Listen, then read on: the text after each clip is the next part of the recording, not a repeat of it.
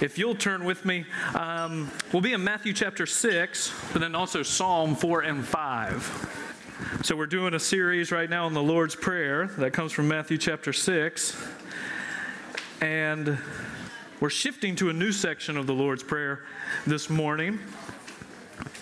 And we're going to be looking at Psalm 4 and 5 also to illustrate this petition.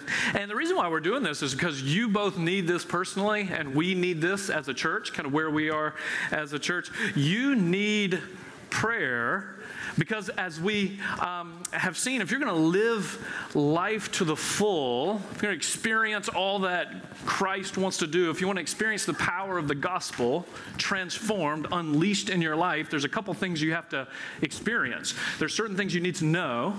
You need to know the truth. The truth will set you free. There's certain things you need to you need to feel. You need to have your heart engaged and your your soul and your emotions um, come alive. And then you need to be obedient. You need to obey Him. And probably the key to keeping your soul fresh and your emotions healthy is prayer and praise. And so, really, it's not an overstatement to say that prayer really is the key for you to experience everything that God wants you to experience in life. It's really the key for that's going to fuel or empower you to become the person that you uh, that you want to be. It's the key to everything you want to be and to become. And prayer and praise are the pathway to keep our souls fresh, our hearts engaged. One of the hardest uh, battles we fight is that our hearts can become disengaged and cold towards the people, the places, the things that they need to be um, connected to. And so prayer is uh, the pathway to that. So we're going through this to ask the Lord to help us and in one sense, we all know this. You know, it's fascinating. Barna poll recently said that more Americans uh, pray, uh, admit to praying on a semi-regular basis than actually believe that God exists. So you think that, like, instinctively, we have almost like this primal penchant to know that we need to pray.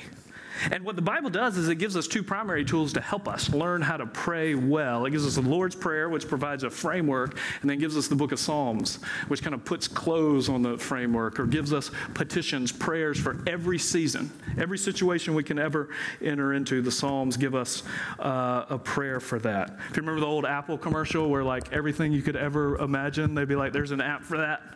Uh, in the Psalms, there's a prayer for that. Like every situation, every emotional experience you could ever have, there's a prayer for that. So we're looking at the Lord's Prayer, and it's important to remember that the Lord's Prayer is not a mantra. It's not something you're just supposed to repeat um, without thinking about it. It's a, it's a framework.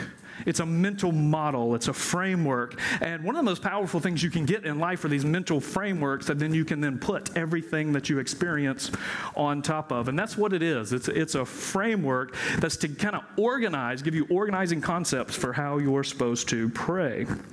So we need this personally, but we also need this as a church because one of the things we want to see uh, in the Lord's Prayer for our church is this is probably one of the closest places Jesus ever gives to things like here's a mission statement, and then here are kind of my strategic priorities, your core values. Here's your mission, here's your values. These are the things I want my family to be about.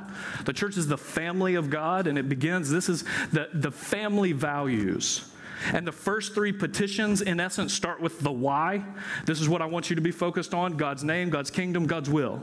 We, we exist to hallow his name in worship, expand his kingdom with our work, and do his will as his joyful servants. That's, that's who we are. That's our, that's our why. And then the next three petitions really give us the almost the how or the what. What are the things we should, how do we do these things? How do we honor his name? How do we expand his kingdom? How do we do his will? What are those things? And kind of the phrase we want to use is the phrase is for these next three petitions are this is in essence how Jesus wants to create a certain culture in his family. You know, what's his family culture? You know, every family has its own culture, which is kind of the unique way of uh, that that family operates. And often you don't even realize that this is like your family culture until someone from the outside of it comes in and says, hmm, that's, that's kind of weird. Why do you guys always do that? So do what? That's just, that's just how you do things. How else do you do it? That's because it's just worked itself into its family culture. And these three positions, petitions give the family culture for Christ's family. And uh, I mean, cultures, it is kind of a hard to define kind of thing. You ever that phrase where it's like either, you know, asking someone what's their culture's like is like asking a fish to explain water most likely the fish will say, "Well, what's water?" Because uh, they're so immersed in it, you don't even you don't even know. But that's what culture is. But these things, Jesus wants us to take a step back and say, "All right, how can we uh, intentionally foster this type of culture?" And this request that we're going to look at this morning is, uh, in essence, it's the the fourth request, but it's it's the first one that starts to become oriented towards us. So the first three are your name, your kingdom, your will. And then the next kind of three are then give us, forgive us, lead us. So let's look, we're going to look at this request to give us this day our daily bread. So that's a request. And uh, what I want to see is that this request is designed to create a culture of generous dependence. Part of the culture for his family is a culture of generous dependence. So we're going to look at that line, give us this day our daily bread, pull out some implications from the request, and then we're going to look at Psalm 3 and 4 that illustrate this request. And what we'll see is first the request for dependence, the rhythm of dependence, and the result of dependence. So let's look first at the request. The request for dependence. Give us this day our daily bread. Isn't it interesting here that uh, the first thing is just notice that Jesus asks us, or really tells, commands, commands us to ask him. We're told to ask. The first thing is give us. And just pause and think about how, you, you know, there's just certain things that you have to ask for. There's certain things he wants you to ask for. There's actually certain things that it's dangerous for him to give you without you asking for because then you'll be you'll fall into to the delusion that you somehow did it. It was your skill or your savvy that brought it brought it about. And so the first just reality is he wants to create a type of people who ask who are dependent on him. And you think about just in your life in general asking for things can be pretty difficult. Why is asking for things so hard? Um, you know one of the I was about to say trials and tribulations of being Cynthia, uh, but that's a little overly dramatic. She doesn't have it that bad. But one of the trials and tribulations of being Cynthia is that there was a significant season in our marriage where I refused to ask for like directions or really like where things were in stores. So we would often like go to a store, and my logic was if they have not laid out the store in such a way where a semi rational person can look around and find what they need, I don't want to buy it there anyway. You know what actually cured me of that was having children. Taking four, four toddlers to Walmart. Now I ask for everything. I just show up to the sweet lady at the front who's a greeter with my list and say, hey, can, can you just like, just help me go get these things. I mean, I don't think there's anything I've ever done as hard as that. Like, you see the movie Free Solo where they're bragging about the, the kid who, like, scaled the wall, the unclimbable wall with no harnesses. I, am not impressed. I'd like to see him take my kids to Walmart and bring them back safely. That would be worth a documentary. So that cured me of my refusal to want to ask for directions. But if you think about it, oftentimes we don't ask for things just because of our pride. It's our own pride. But speaking of kids, often one of the hardest things to teach them is the posture of appropriate asking. Because so often they'll come and they'll be like, I'm hungry. And then you, you respond? Well, nice to meet you. I'm, I'm Ben. What are you asking? Is that the way you ask? I think one of the things we say most often at this stage is, is that how you ask? And one of the things we're trying to uh, foster in them is where there's not a sense of entitlement or there's not a demanding sense of grasping but where there's a, uh, an, an, a, a, sense of generosity and a sense of um, just not entitlement. We had a little saying, you know, think about it. In essence, demands don't go up. Demands come down, but requests go up. And this is one of the things that the Lord is teaching us. We ask. Um, and really, it's not safe. This is why this is so important to have this petition after the one we missed for the hurricane Your will be done Because your will be done places us in a posture of submission, and then only then is it safe to really start asking for things. So we have to ask, but notice it's also daily. Give us this day our daily bread. And, and bread is one of the great themes that runs throughout the whole Bible. And if you were with us when we preached through the Gospel of John, one of the things we saw there that John, over and over, he loves to take physical things and teach spiritual truths. And one of the most common things that he uses is your daily necessity. What does your body need to thrive? Is the same thing your soul needs to thrive. So your body needs water, it needs food, and so does your soul. Your soul needs living water, which is a refreshment of the spirit. It needs the food, which is the word of the Lord. Nobody lives on bread alone, but they live. You actually live from every word that proceeds from the mouth of the Lord. Or the great story in Exodus where the Lord was going to teach his people that it's he is the one who provides for them daily. And so they were wandering in the wilderness for 40 years, and he would provide manna. And manna was only good for that day. So it really didn't matter how, like, big your hands were or how skilled you were as a manna collector. You couldn't hoard it because it would go bad. You could only get what you needed for that day. And one of the things he wanted to teach them is that, in a very real sense, you can't plan your future. You have to joyfully enter into daily dependence for his faithful provisions. And one of the things he wanted to teach them is that depend, we're not just dependents, dependent in downtimes. So we're not just dependent on him when there's no bread, but when we have a whole bunch of bread, we're good. It says you actually need dependence as a posture of the heart that's daily. And then there's bread. It's bread the necessities of life. You know, we have a complex relationship in our world with bread. Because for many of us, bread is like, it's carbs, ah, or it's gluten, stay away. And we have a complex relationship. Most of the world, you know, like bread like wheat belly, you know, our bread, this is not your grandfather's bread. It's been genetically modified and all that. Well, that's not really the, the point here, is that he's going to provide the basics of what you need for survival, his basic faithful provision. And one of the things that's interesting here is it also means that you can have a sense of co- contentment if you have the basics. The basics. You can have deep contentment with the basics in life. That's one of the questions worth asking ourselves continually. Do we? Do we have the basics? And then are we content? Charles Spurgeon, who was a minister in London, 1800s, in the south side of London, a really poor area. One of his uh, kind of most faithful deacons in the church and one of the most godly men in the church was also um, extremely, extremely poor.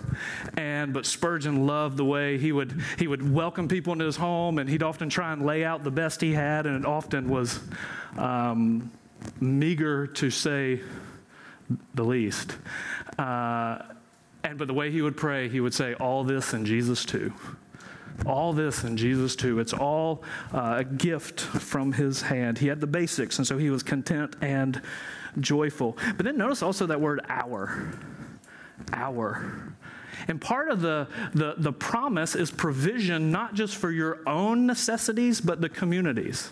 The assumption is that you'll receive bread and then share it. It's our, it's joint, it's communal. The assumption is an open table that we share bread with together.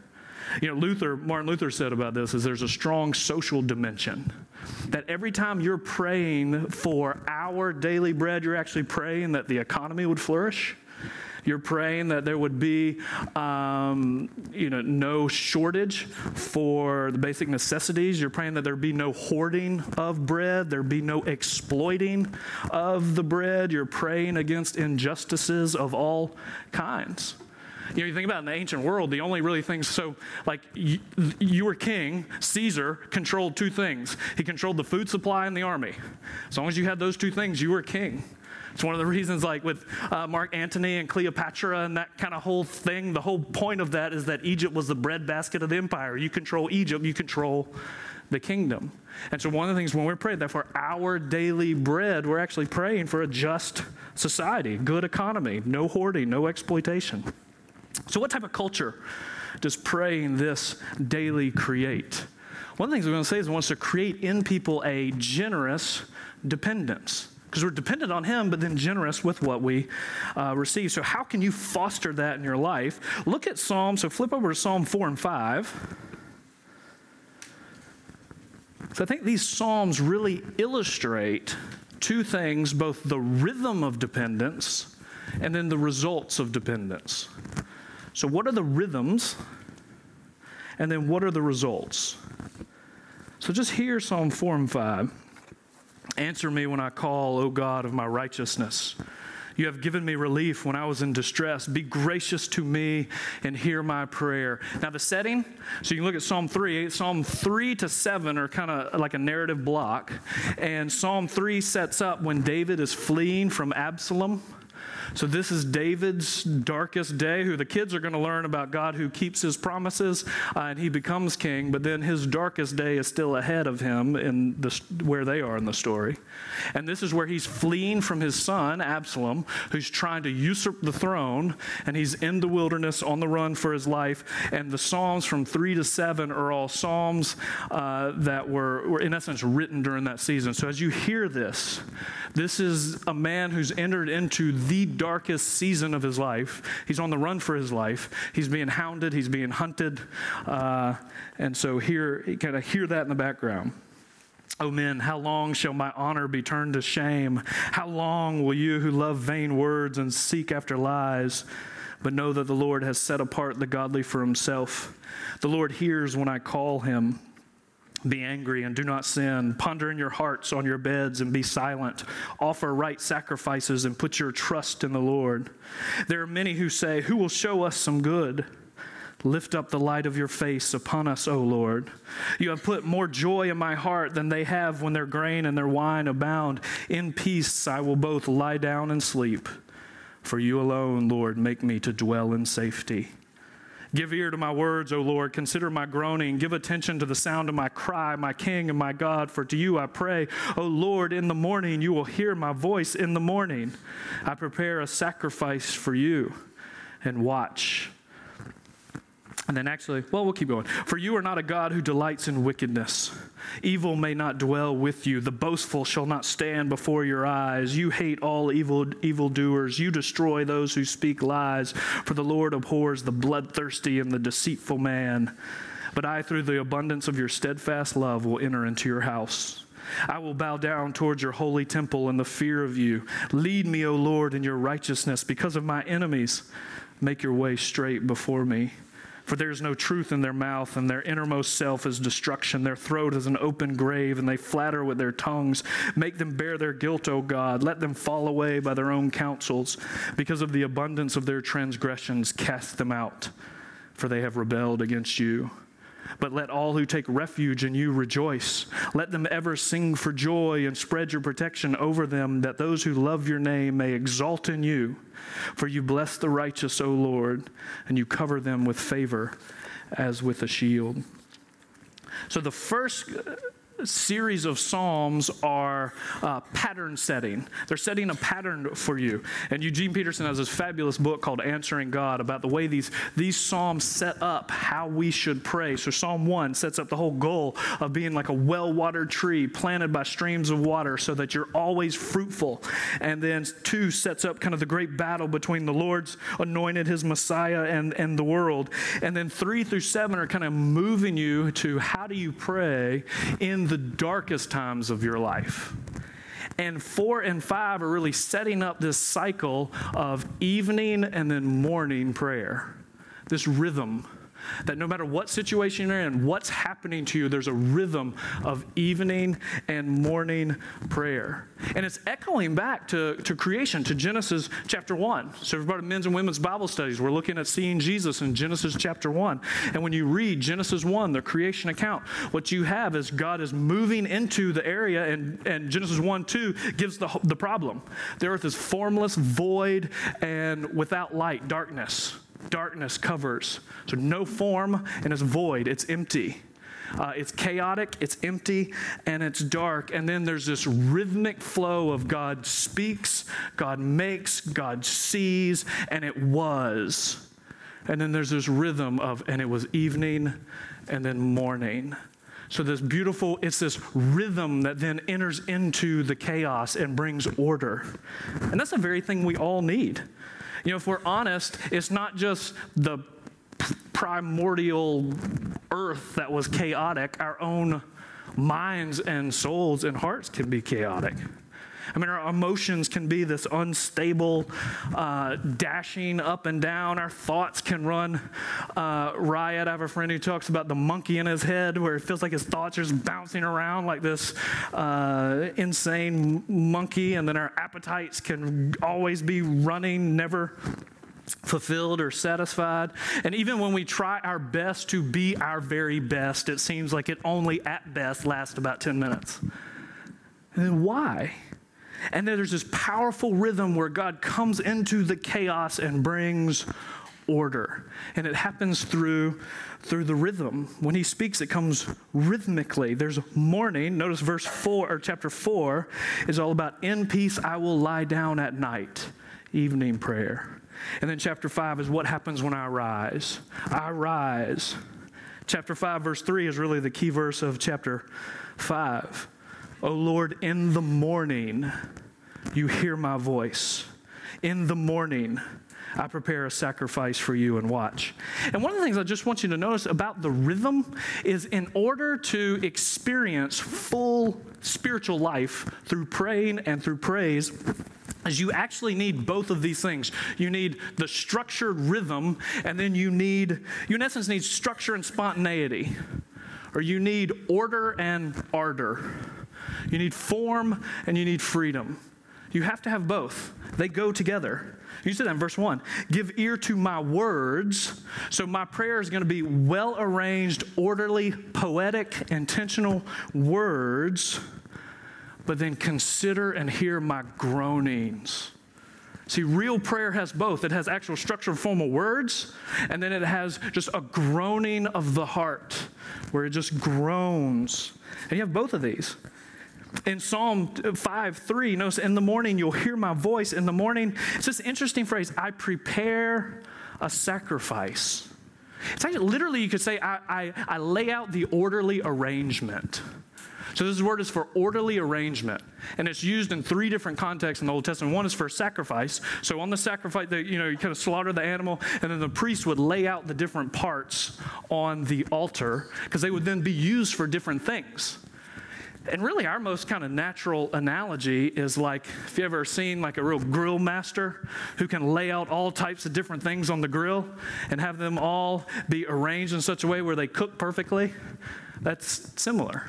This word's also used for generals who, when they would arrange their troops to get them ready for battle, and it's also used for accountants how they would arrange um, their accounts so the, the kingdom could flourish financially.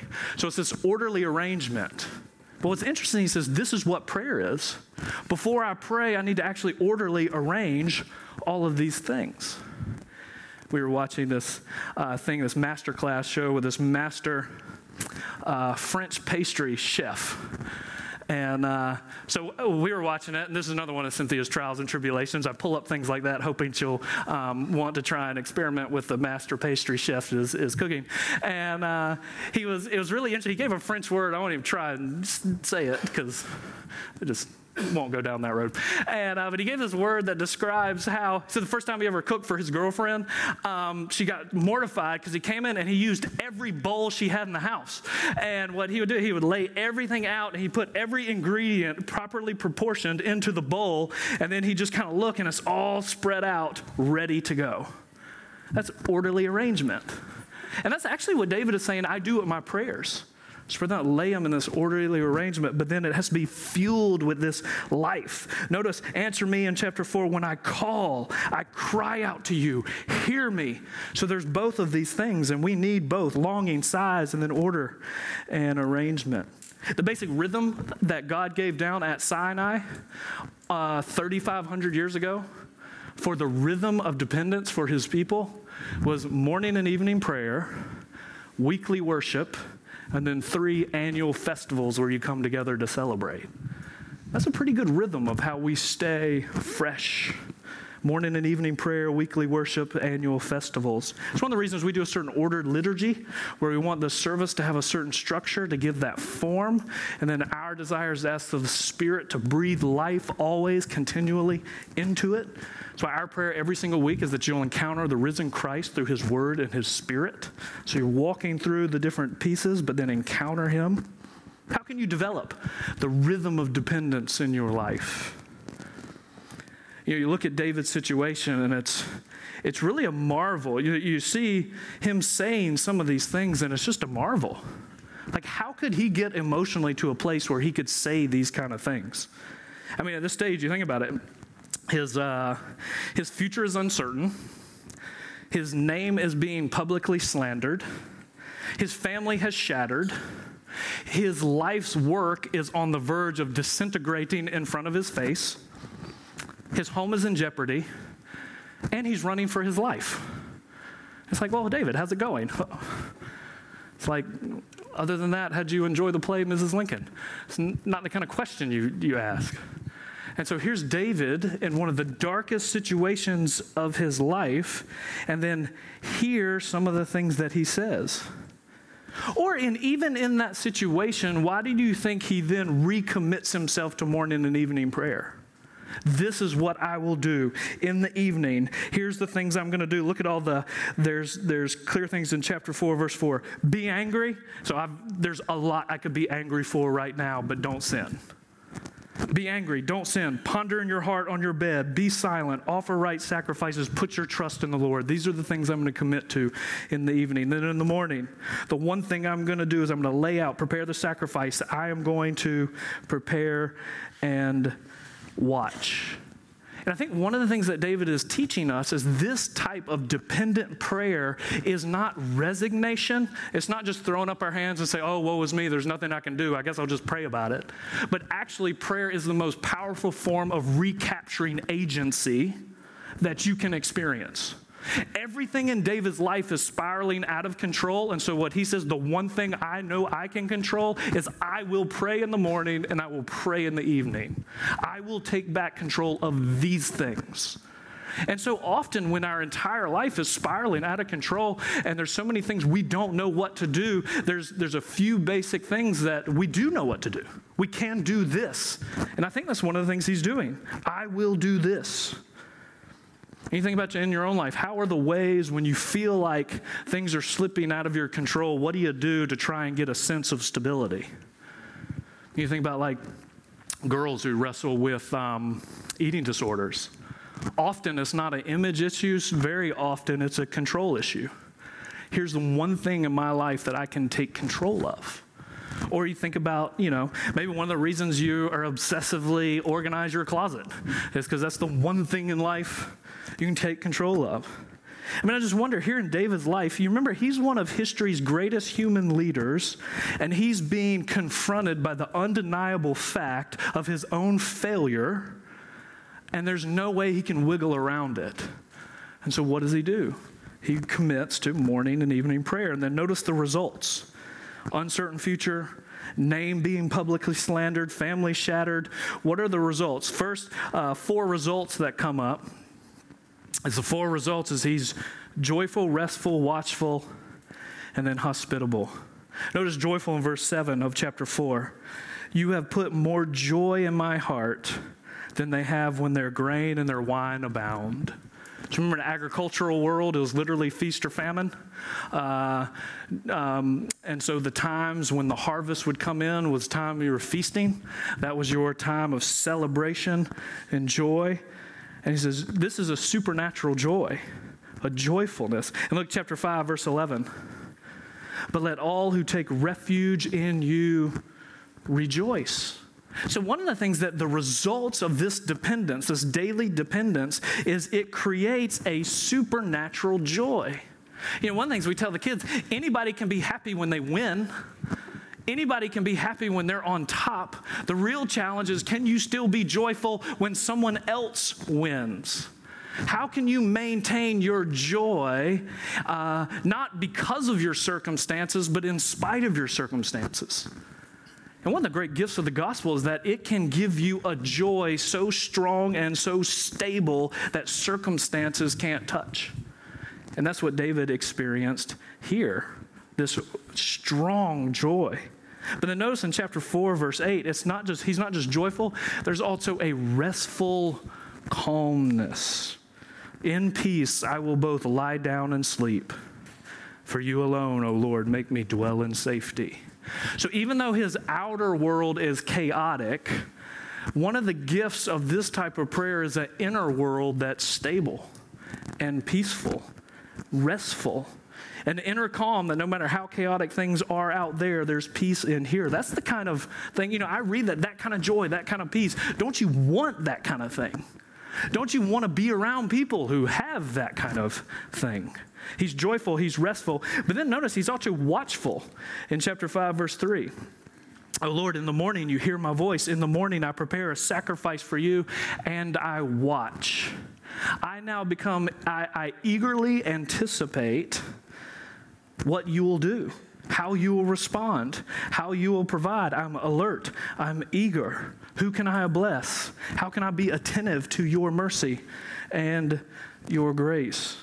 And then cycling back to the theme of the Lord's Prayer, I think one of the other things that he doesn't necessarily highlight in these Psalms, but one of the results is that you then become hospitable. You can really see that in another psalm where he's walking through the valley of the shadow, in Psalm 23. Where even though I walk through the valley of the shadow of death, I'll fear no evil because his rod uh, and his staff, they comfort me. He leads me to still waters. He's going to feed, he's going to provide. And then remember how it ends? He provides for me a banqueting table in the presence of my enemies. So he provides this remarkable feast, and then I become generous and hospitable about it. So, those four things uh, daily dependent prayer can make you a type of person who's joyful, who's restful, who's watchful, and who's hospitable. So, one of the questions is how can we become people? How can we become a church that's marked by such generous dependence?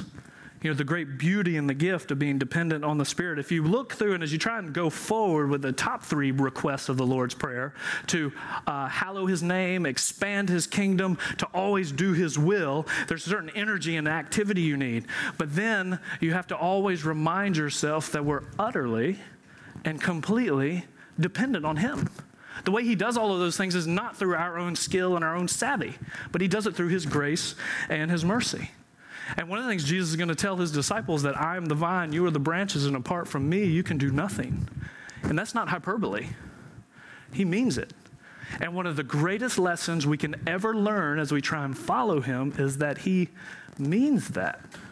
And one of the greatest gifts he can ever give to us is um, opportunities to really learn how dependent we are on him. You know, for Israel, one of the primary tools he used to create dependence in their heart was he sent them into the wilderness.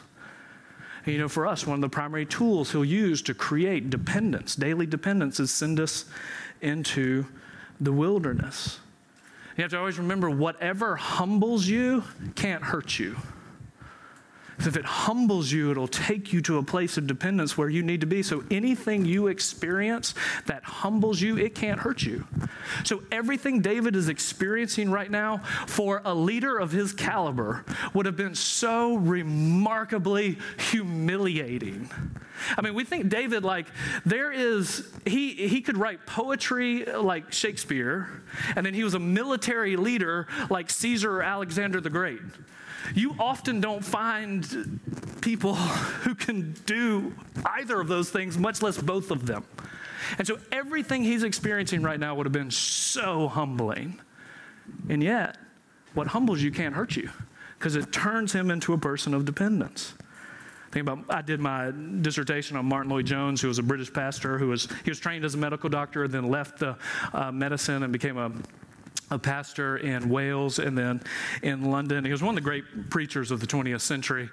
And uh, when he left medicine, he actually was uh, he was an assistant to Lord Horder, who was the most famous physician in the British Isles. And it was actually somewhat of a scandal, and the papers were writing about it. And you, I mean, could you imagine like you know, front page news: a doctor leaves medical school so he can go to, to become a preacher? I mean, nobody care about that now, but. Um, he was on a train. He was going around preaching and causing kind of quite a stir, and it was just uh, his powerful preaching and all these things. He was becoming very quickly becoming very famous, and he was actually on a train. And sitting behind him on the train, he overheard four other preachers talking about him, but they didn't know he was sitting there.